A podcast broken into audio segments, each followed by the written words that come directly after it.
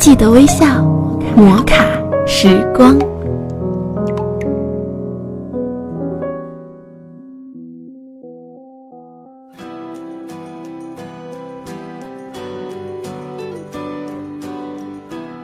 嗨，各位听众朋友，欢迎收听枕边风电台摩卡时光，我是玉芳。在本期的节目中，玉芳和大家一起分享的是真相。有的时候真的不重要。出差外地，在好友家留宿，发现她有一个细心却唠叨的婆婆，她却与其相处甚好。那天我们在大排档吃了夜宵，肚皮溜圆的回家，好友拿出两盒鲜奶，递给我一盒，刚要喝，她的婆婆忽然喊道：“赶紧吃点东西，不能空腹喝牛奶。”我觉得他真是不可理喻。我们明明刚从外面吃东西回来呀。好友似乎看出了我的心思，悄悄做了个制止的手势，拿出一片面包，给我撕了一点儿，自己又撕下一点儿。老太太看我们将半口面包塞进嘴里，喜滋滋的去忙别的事儿去了。我们刚才吃了那么多东西，根本不是空腹，你为什么不和他说呢？我不满。好友拍拍我，笑着说。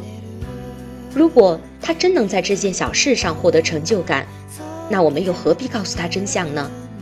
真相对他不重要，对我们也没意义，不过就是半口面包的事儿。这是我第一次听到真相不重要。多年来，我受到的教育都是要坚持真理。如果你觉得对方错了，一定要指出来，帮助他改正。严是爱，松是害。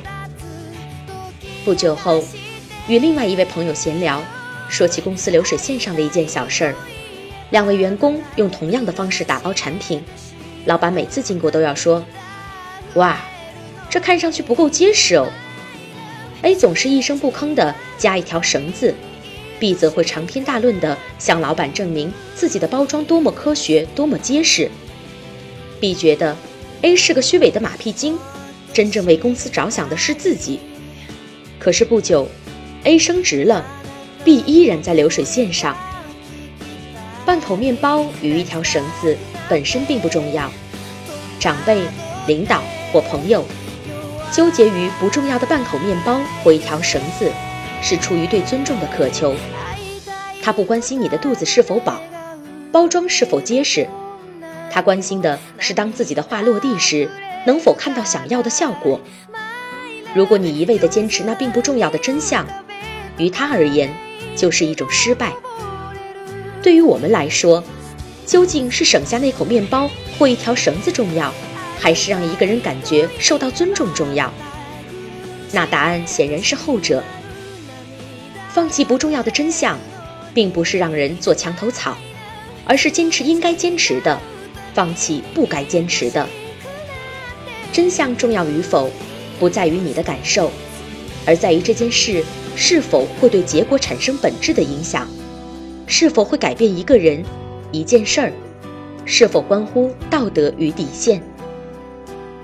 如果一个人常常凭着直觉去辩解与忤逆，日积月累，你就会成一个真实却毫无教养的人。